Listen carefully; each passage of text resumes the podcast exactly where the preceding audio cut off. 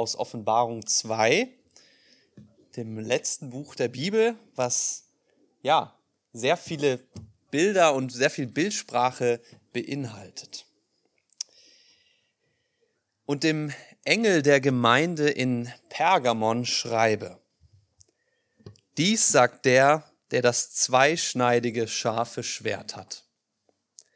Ich weiß, wo du wohnst, wo der Thron des Satans ist. Aber du hältst meinen Namen fest und hast den Glauben an mich nicht verleugnet, auch in den Tagen des Antipas, meines treuen Zeugen, der bei euch, wo der Satan wohnt, ermordet worden ist. Aber ich habe ein weniges gegen dich dass du solche dort hast, welche die Lehre Biliams festhalten. Der Balak lehrte, einen Fallstrick vor die Söhne Israels zu legen, so dass sie Götzenopfer aßen und Unzucht trieben. So hast du auch solche, die in gleicher Weise die Lehre der Nikolaiten festhalten. Tu nun Buße. Wenn aber nicht, so komme ich bald zu dir und werde Krieg mit ihnen führen mit dem Schwert meines Mundes. Wer ein Ohr hat, der höre, was der Geist den Gemeinden sagt. Wer überwindet, dem werde ich von dem verborgenen Manna geben, und ich werde ihm einen weißen Stein geben und auf den Stein geschrieben einen neuen Namen, den niemand kennt, als wer ihn empfängt. Wir hören jetzt auf die Auslegung dieses Wortes von unserem Bruder Klaus.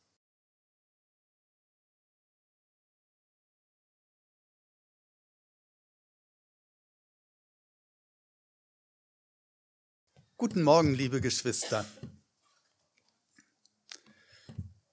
Es gibt ja heutzutage Museen für buchstäblich alles. So zum Beispiel auch prähistorische Museen. Und in einem solchen Museum zeigte ein Museumsführer auf ein Saurier-Skelett und sagte, dieser Saurier ist genau zwei Millionen Jahre und vier Jahre alt. Daraufhin ein Besucher, die zwei Millionen Jahre nehme ich Ihnen ja ab, aber nicht die vier Jahre. Daraufhin der Museumsführer, naja, als ich, vor, als ich hier anfing, war der Saurier genau zwei Millionen Jahre alt. Und jetzt bin ich vier Jahre da.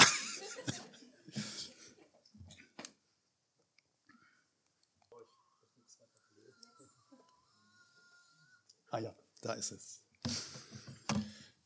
Stichwort Museum. Heute wird es um das Sendschreiben an Pergamon gehen.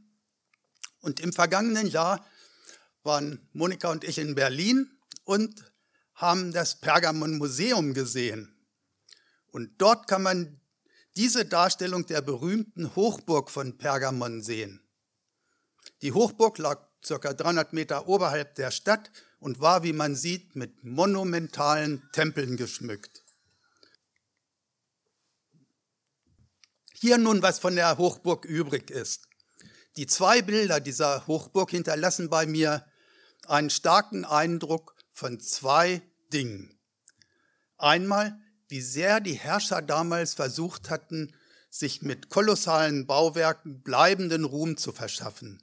Nur, die Herrscher sind längst begraben und ihre Bauwerke sind zerfallen. Das Zweite, wie verzweifelt die Menschen damals in einer Unzahl von Götzen nach Wahrheit gesucht hatten und sich dabei vollständig in Okkultismus verstrickten. Und nun das Wunder der Gnade Gottes. Ausgerechnet in dieser toxischen Umgebung entstand die Gemeinde zu Pergamon. Und ich möchte jetzt beten. Ich preise dich, lieber Vater im Himmel, lieber Herr Jesus Christus, dass deine Gnade selbst an den dunkelsten Orten hell erstrahlt und auch uns erreicht hat. Und wenn wir uns jetzt mit deinem wertvollen Wort beschäftigen, da bitten wir dich um die Leitung deines Heiligen Geistes für uns alle, so dass dein Wort zu deiner Ehre Frucht für die Ewigkeit trägt. Amen.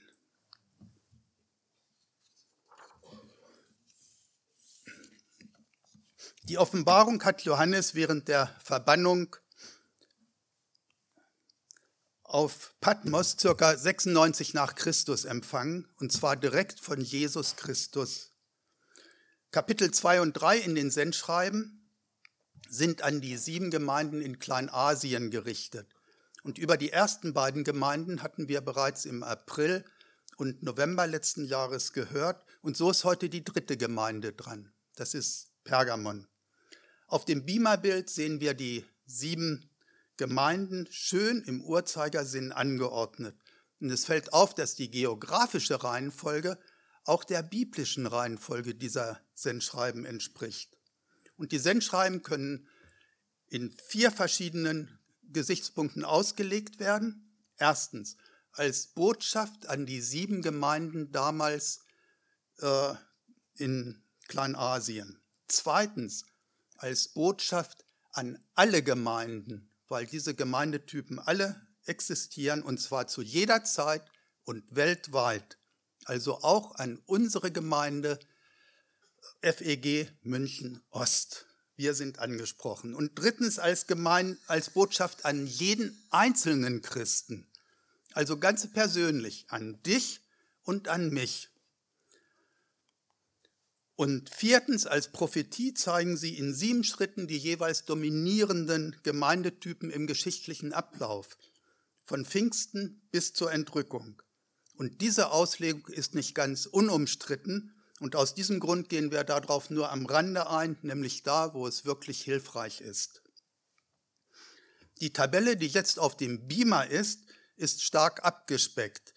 Die vollständige Version habe ich samt einer Zusammenfassung der Predigt am Büchertisch gleich, wenn man rauskommt, rechts ausgelegt, kann sich jeder mitnehmen. Hier nun die ersten drei Gemeinden in Kürze. Ephesus ist zwar von den Aktivitäten her eine Vorzeigegemeinde, hat aber die glühende Liebe zu Jesus verlassen. Als Folge wird Jesus den Leuchter umstoßen, wenn keine Buße erfolgt. Smyrna steht für die Gemeinde in der Welt, hat trotz blutigster Verfolgung sich gegen die Welt behauptet und hat auch als einer der beiden Gemeinden kein Tadel von Jesus empfangen. Pergamon steht für die Welt in der Gemeinde. Die Welt hält glaubensfeindlichen Einzug in die Gemeinde. Während Smyrna noch siegreich die Welt beeinflusst hat, beeinflusst nun die Welt, die Gemeinde zu Pergamon. Später werden wir noch sehen, Pergamon hat wenig Nikolaiten, also Sünder, gewähren lassen. Diese wurden in Thyatira geduldet und breiteten sich unbehelligt aus. Und als Resultat gab es in Sardes nur noch wenig Errettete. Pergamon umfasst die Zeit von 314 bis 590. Warum? 314 hat Kaiser Konstantin sich dem Christentum zugewandt und die Verfolgung beendet. 590 trat das Papsttum mit Gregor I. von der Spätantike ins Mittelalter über. Weiter ist zu Pergamon zu sagen, dass dort das Pergamentpapier erfunden wurde. In dem Pergamenium befanden sich ca. 200.000 Schriftrollen, welche aber oft okkulter Natur waren. Außerdem ist Pergamon bekannt wegen der Hochburg, hatten wir vorhin schon gehört. Hier geht es aber um die Hochburg Satans. Es gab sechs Tempel, also Zeus, Apollo, Athene, Dionysus, Kaiserkult sowie als Heiligtum eines Asklepios, dem Gott der Heilkunst, auch Heiland genannt. Hierher rührt auch das ärztliche Symbol des Eskulapstabes, um den sich die Schlange windet. Hier ging es um Schlangenanbetung, die nichts anderes ist als Satanskult. In der Neuzeit wurde die Heilkunst durch Schulmedizin vom Okkultismus gelöst. Es gibt aber auch noch heute einzelne Heilpraktiker und Wunderheiler, die sich okkulter Methoden bedienen. Und hier müssen wir als Kinder Gottes sehr, sehr vorsichtig sein, um nicht in eine okkulte Bindung zu geraten. Das meiden so äh, stark wie es geht. weil man oft nur mit seelsorgerlicher Hilfe und mit Mühe davon wieder loskommt. Kommen wir nun zum ersten Vers unseres Abschnittes. In Offenbarung 2, Vers 12 heißt es, und dem Engel der Gemeinde zu Pergamon schreibe, dies sagt, der das zweischneidige scharfe Schwert hat. Jesus zeigt hier im Vorgriff, wie die Not dieser Gemeinde zu lösen ist. Er will und er kann helfen. Die Not ist, die Nikolaiten drängen in die Gemeinde hinein ohne dass die Gemeinde etwas dagegen unternimmt. Die Lösung, das zweischneidige, scharfe Schwert. Es ist das Wort Gottes. Nach Epheser 6,17, Schwert des Geistes oder nach Hebräer 4,12, das Wort Gottes. Das Wort Gottes, das ein zweischneidiges Schwert, muss nicht umgedreht werden, es kann direkt in jede Richtung schlagen so hat das Wort Gottes keine einzige stumpfe Stelle. Mit dem Wort Gottes wären wir gefahren aus jeder Richtung ab.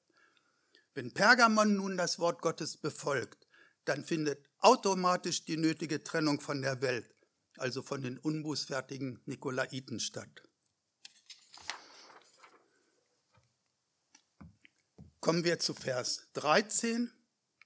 Da heißt es, ich weiß, wo du wohnst wo der Thron des Satans ist, und du hältst meinen Namen fest und hast den Glauben an mich nicht verleugnet, auch in den Tagen des Antipas, meines treuen Zeugen, der bei euch, wo der Satan wohnt, ermordet worden ist.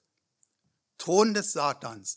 Gemeint ist damit eine sichtbare Anbetung des geistlichen Throns Satans. Genau da ist Pergamon aber eine große Ermutigung für uns, nämlich wir befinden uns in den letzten Tagen. Das Böse tritt weltweit immer mehr zutage mit Verführung, mit Abfall und mit Verfolgung. Aber das Zeugnis für Jesus ist dennoch möglich. Pergamon beweist es uns. Selbst wo Satans Thron ist, kann man ein starkes Zeugnis sein. Jesus lobt diese Gemeinde. In älteren Übersetzungen heißt es, und hast meinen Glauben nicht verleugnet. Und damit wird eins sehr klar. Der Glaube ist etwas von Gott gegebenes. Man kann es sich nicht selbst aneignen. Glaube ist auch keine Meinungsäußerung, sondern eine Gnadengabe Gottes. In Johannes 6,44 sagt Jesus, es kann niemand zu mir kommen, es sei denn, es ziehe ihn der Vater, der mich gesandt hat. In Hebräer 12.2 steht, Jesus ist der Anfänger und Vollender des Glaubens. Damit ist eins klar, der auferstandene Jesus, nicht wir, er bekommt alle Ehre. Wichtig ist nun, dass wir den Glauben nach Maß zur Verwaltung anvertraut bekommen haben. Geraten wir nun an die Grenzen, dürfen wir um mehr bitten. Wir sind aber verantwortlich, ob wir damit was tun und was wir damit tun.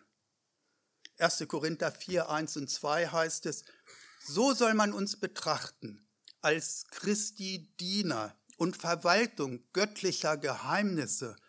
Im Übrigen wird von den Verwaltern nur verlangt, dass einer treu erfunden werde. Also, wir sollten den Glauben auch wirklich benutzen wollen. Glaube soll uns zu Taten befähigen.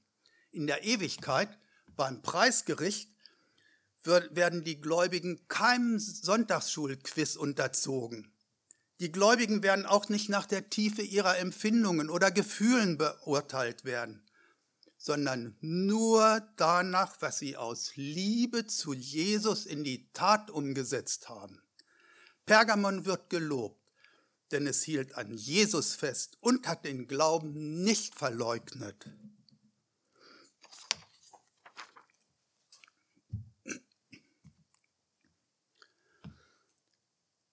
Nun gab es in Pergamon, wo der Thron Satans ist, ein hervorstechendes Gemeindemitglied, nämlich Antipas. Und der Name heißt übersetzt gegen alles. Und er war sicher gegen alles, was Pergamon an Dämonenkult und Lebensstil zu bieten hatte. Und genauso wird er gegen alle Formen der aufkommenden Irrlehre der Nikolaiten gewesen sein. Außerdem wichtig für uns, da Antipas von Jesus selbst gelobt wird, war er bestimmt nicht von Kritiksucht und von Miesmacherei getrieben. Antipas hatte selbst beim Thron Satans den Menschen seinen Herrn bezeugt, unabhängig von den Konsequenzen. Dem Antipas hatte es sogar sein irdisches Leben gekostet. Aber er wusste, dass seine Heimat im Himmel ist und Jesus Christus Sieger ist. Er hatte Jesu Worte so genommen, wie sie auch gesagt sind, und in die Tat umgesetzt. Matthäus 10, 28. Und fürchtet euch nicht vor denen, die den Leib töten und die Seele nicht können töten. Fürchtet euch aber vielmehr vor dem, der Leib und Seele verderben kann in der Hölle. Der Titel Treuer Zeuge ist ein ganz, ganz großes Lob für Antipas und alle, die es ihm gleich tun. Treuer Zeuge ist nämlich der Titel Jesu Christi in Offenbarung 1, Vers 5. Hier geht es um Treue zu Gott, unabhängig von Nachteilen und Schwierigkeiten. Antipas ist darin ein mutmachendes Beispiel für uns. Und wir als Christen im Münchner Osten befinden uns in einem dunklen Bezirk. Und gerade deshalb braucht es hier Kinder Gottes, die wie Antipas unbeirrt treue Zeugen sind. So können wir gerade heute, die als Zeit der Treulosigkeit gilt, ein treues Zeugnis sein. So viel ist klar. Je dunkler es ist, desto heller scheint das Licht Jesu durch seine treuen Zeugen. Pergamon hat den Glauben nicht verleugnet. Selbst als Antipas ermordet wurde, hielt die Gemeinde am Glauben fest. Die Gemeinde stand also positiv im Blick auf das Glaubensvorbild des Antipas. Wir haben nämlich die Wahl, positiv oder negativ zu einem Glaubensvorbild zu stehen. Positiv heißt annehmen, selbst umsetzen, wachsen, selber nachvollziehen. Negativ heißt Bindung an die Person anstatt an Jesus Christus und der Gefahr, eventuell sogar noch mit der Person zu fallen. Negativ ist auch, in selbstsüchtiger Passivität zu profitieren, so wie bei Johannes dem Täufer, wo Jesus in Johannes 5,35 sagt, jener war eine brennende und scheinende Leuchte. Ihr aber wolltet euch nur eine Stunde an ihrem Schein ergötzen. Die Gemeinde ist dann nämlich kein Ort zum Dienen, so wie es eigentlich sein sollte, sondern ein Ort, sich dienen zu lassen. Kommen wir zu Vers 14 und 15. Da sagt Jesus der Gemeinde zu Pergamon, aber ich habe ein weniges gegen dich, dass du solche dort hast, welche die Lehre Biliams festhalten, der den Balak lehrte, einen Fallstrick vor die Söhne Israels zu legen, so dass sie Götzenopfer aßen und Unzucht trieben. So hast auch du solche, die in gleicher Weise die Lehre der Nikolaiten festhalten. Die Nikolaiten sind ja alte Bekannte vom Sendschreiben an Ephesus, wenn ihr euch noch dran erinnert. In Ephesus wurden die Nikolaiten noch gehasst, weil sie lehrten zu sündigen und dabei behaupteten, die Sünde schadet der Seele gar nicht. Tragischerweise wurden die Nikolaiten in Pergamon nicht mehr aus der Gemeinde entfernt. Und das hatte weitreichende Folgen. Es kam zu einem fortlaufenden Niedergang, weil man die Nikolaiten gewähren ließ. Pergamon hatte wenig Nikolaiten mit ihrer Sünde und mit ihrer Lehre gewähren lassen. Thyatira duldete die Sünde und Sardes hatte als Folge dessen nur noch wenig Errettete. Man kann also sagen, wenn man nur wenige in der Gemeinde mit offener Sünde und Irrlehre festhalten lässt, dann hat man zum Schluss nur noch wenig Errettete. Das ist eine Frage der Zeit.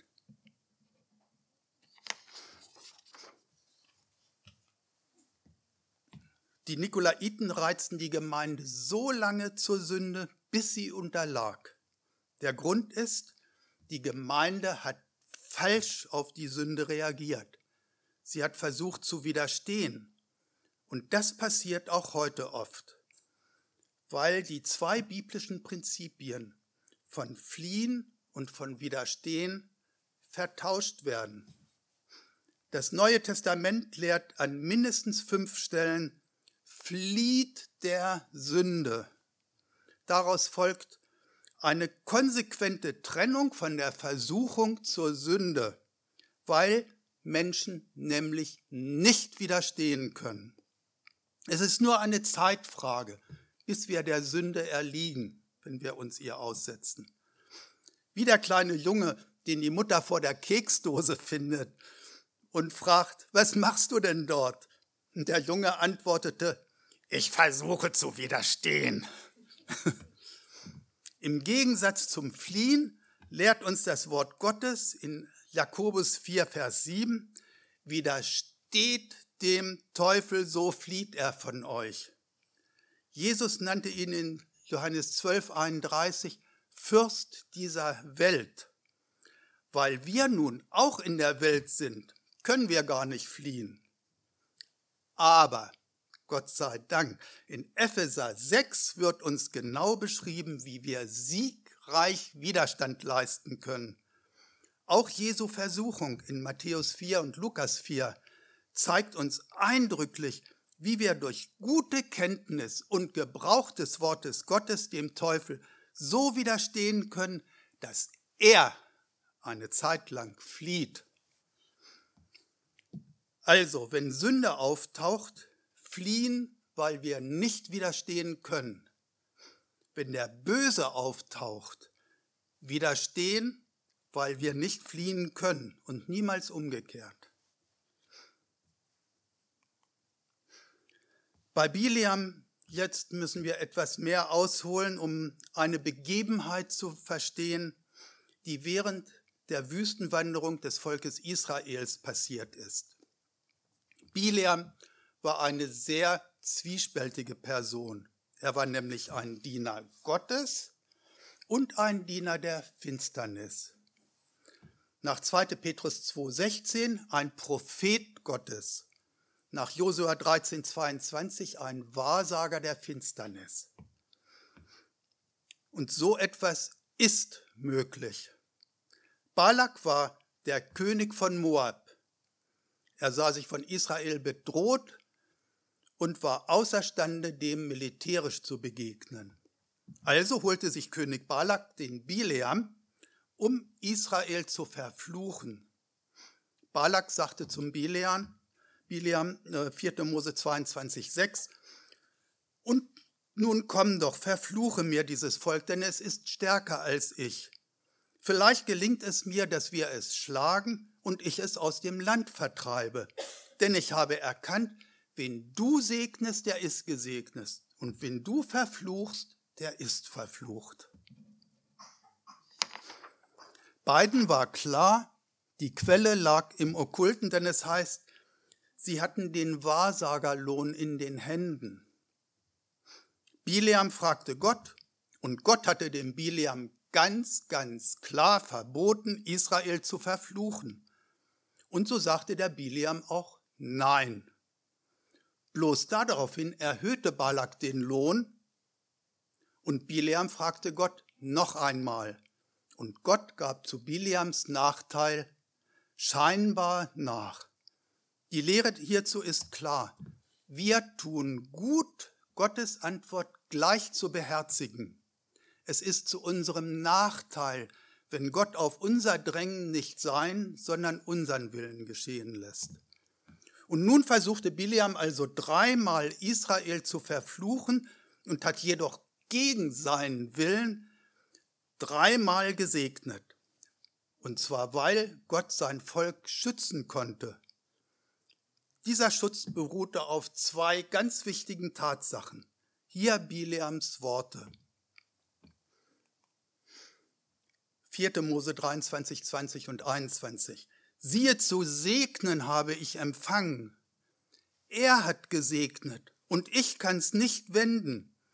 Er erblickt kein Unrecht in Jakob und sieht kein Verderben in Israel. Der Herr, sein Gott, ist mit ihm und Königsjubel ist in ihm.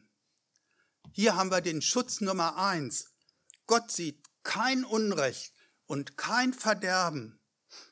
Das heißt, Sünde ist bereinigt, da ist nichts unter den Teppich gekehrt.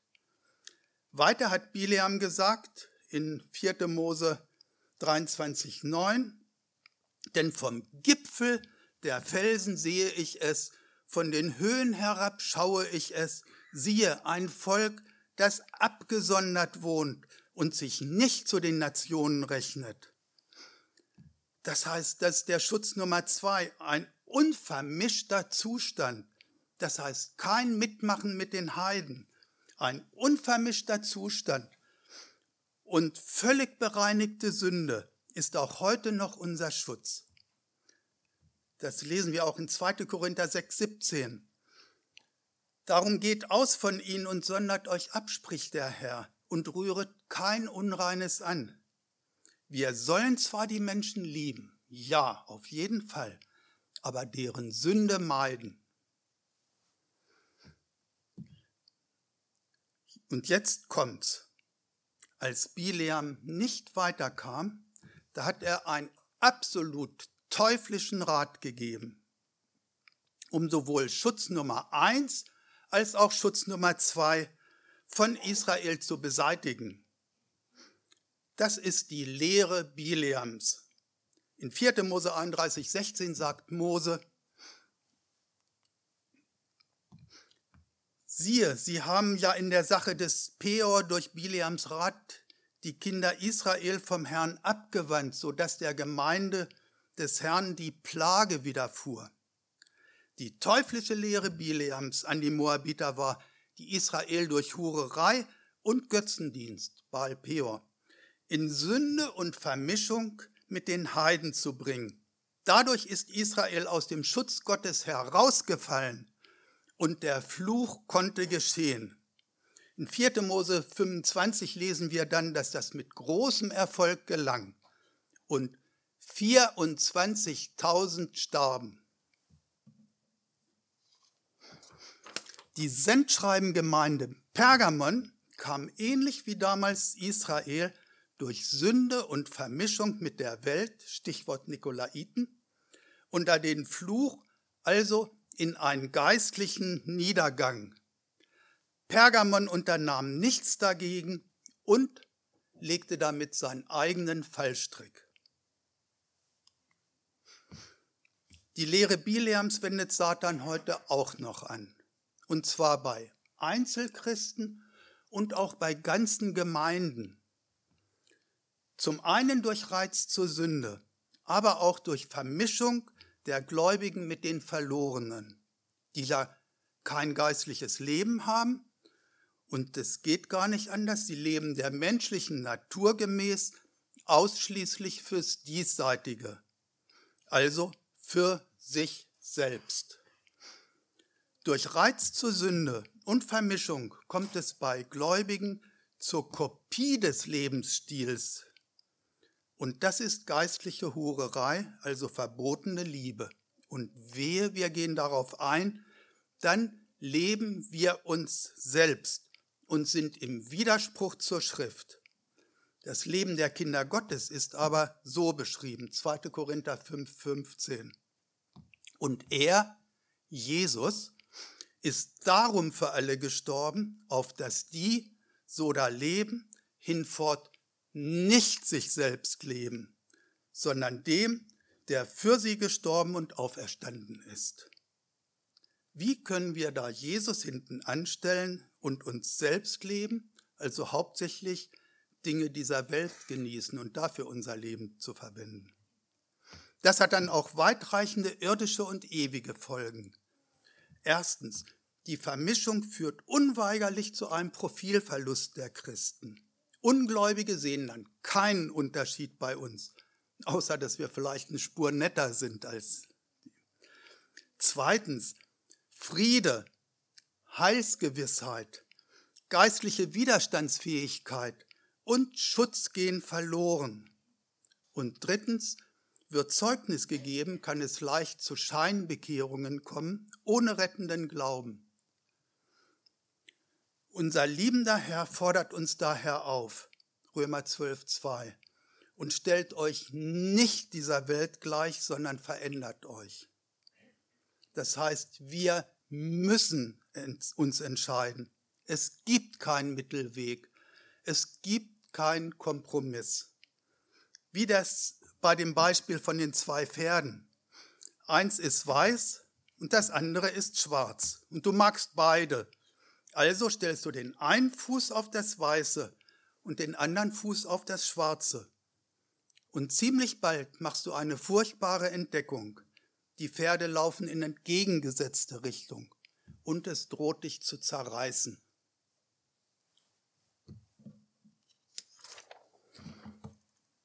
Jetzt der Vers 16, der gute Rat Jesu an die Gemeinde zu Pergamon. Tu nun Buße, wenn aber nicht, so komme ich dir gleich und werde Krieg mit ihnen führen mit dem Schwert meines Mundes. Und das ist doch eine ganz, ganz große Chance, dass überhaupt die Möglichkeit besteht. Zwei absolut faire Angebote zum Auswählen weil in diesem Angebot alles gesagt ist. A. Das Gnadenangebot der Buße. Völlige Vergebung, völlige Reinigung, völlige Wiederherstellung. Dann B. Wer die Buße verweigert, der hat Jesus Christus zum Gegner. Und so sagt es auch Jakobus 4,4. Wer der Weltfreund sein will, wird Gottes Feind sein. Durch eine tiefe Buße, das ist eine Buße, die von Gott erbeten und gewirkt ist, können wir zu einem Neuanfang kommen und den Fluch der Vermischung unwirksam machen. Das gilt ohne Einschränkung, solange wie wir auf dieser Erde sind. In Vers 17 nun eine wunderbare Verheißung an die Überwinderschar. Da sagt Jesus, wer ein Ohr hat, der höre, was der Geist den Gemeinden sagt. Wer überwindet, dem werde ich von dem verborgenen Manna geben und werde ihm einen weißen Stein geben und auf den Stein geschrieben einen neuen Namen, den niemand kennt, als wer ihn empfängt. Verborgenes Manna. Manna hatte das Volk Israel auf seiner Wüstenwanderung jeden Morgen neu als einzige Speise von Gott bekommen. Welch ein Hinweis darauf, dass wir auch jeden Morgen neu das Wort Gottes als alleinige Speise empfangen dürfen. Eine Speise, die alles enthält, was wir brauchen. Wir brauchen nichts anderes zur geistlichen Speise. Und je mehr wir vom Wort Gottes dem verborgenen Manna in unserem Leben haben, desto geringer ist die Gefahr, dass wir Sehnsucht nach den Fleischtöpfen Ägyptens haben, also Sehnsucht nach den Dingen dieser Welt. Dann weißer Stein und ein neuer Name, das ist der Lohn für das, was wir auf Erden waren. Der neue Name ist nicht mehr mit der Sünde verbunden, so wie es jetzt noch ist. Er steht auf einem weißen Stein, ein Symbol der Reinheit durch Jesu Blut. Und dann einen neuen Namen, den niemand kennt. Das ist die Verheißung in der Ewigkeit auf eine intime Verbindung mit dem Herrn. Es ist die allerengste Gemeinschaft mit unserem Heiland Jesus Christus, die mit niemanden geteilt wird. Und als Angeld auf diese wunderbare Ewigkeit gibt uns Gott schon hier eine Riesenportion Liebe, Freude und Friede. Und wenn jemand hier ist, der das noch nicht erfahren hat oder noch nie eine Entscheidung getroffen hat, mit Jesus zu leben, oder wer Schwierigkeiten auf dem Weg mit Jesus hat, dann kann es sein, dass heute der Tag ist, das in Ordnung zu bringen. Für Jesus ist jeder so unendlich wichtig und wertvoll, egal wer er ist, wo er ist oder was er getan hat. Jesus sehnt sich danach zu erretten. Er will die Sehnsucht in der Tiefe des Herzens stillen, die kein Mensch stillen kann. Er allein kann das geben, wonach das Innerste für Zeit und Ewigkeit verlangt. Wenn also jemand Jesu Ruf beantworten möchte, der kann das noch heute und hier mit einem unserer Pastoren oder mit einem Christen des Vertrauens. Das habe ich vor 54 Jahren getan und das Leben mit Jesus für Zeit und Ewigkeit festgemacht. Seitdem ging es durch Höhen und durch Tiefen. Aber ich kann eins bezeugen, Jesus ist treu. Er hat mein Bitten gehört und mich über Jahrzehnte sanft gezogen und mich stets in seiner Nähe gehalten. Er hat mir stets Heimweh gegeben nach ihm in mein Herz, wenn ich nicht ganz nah bei ihm war. Amen.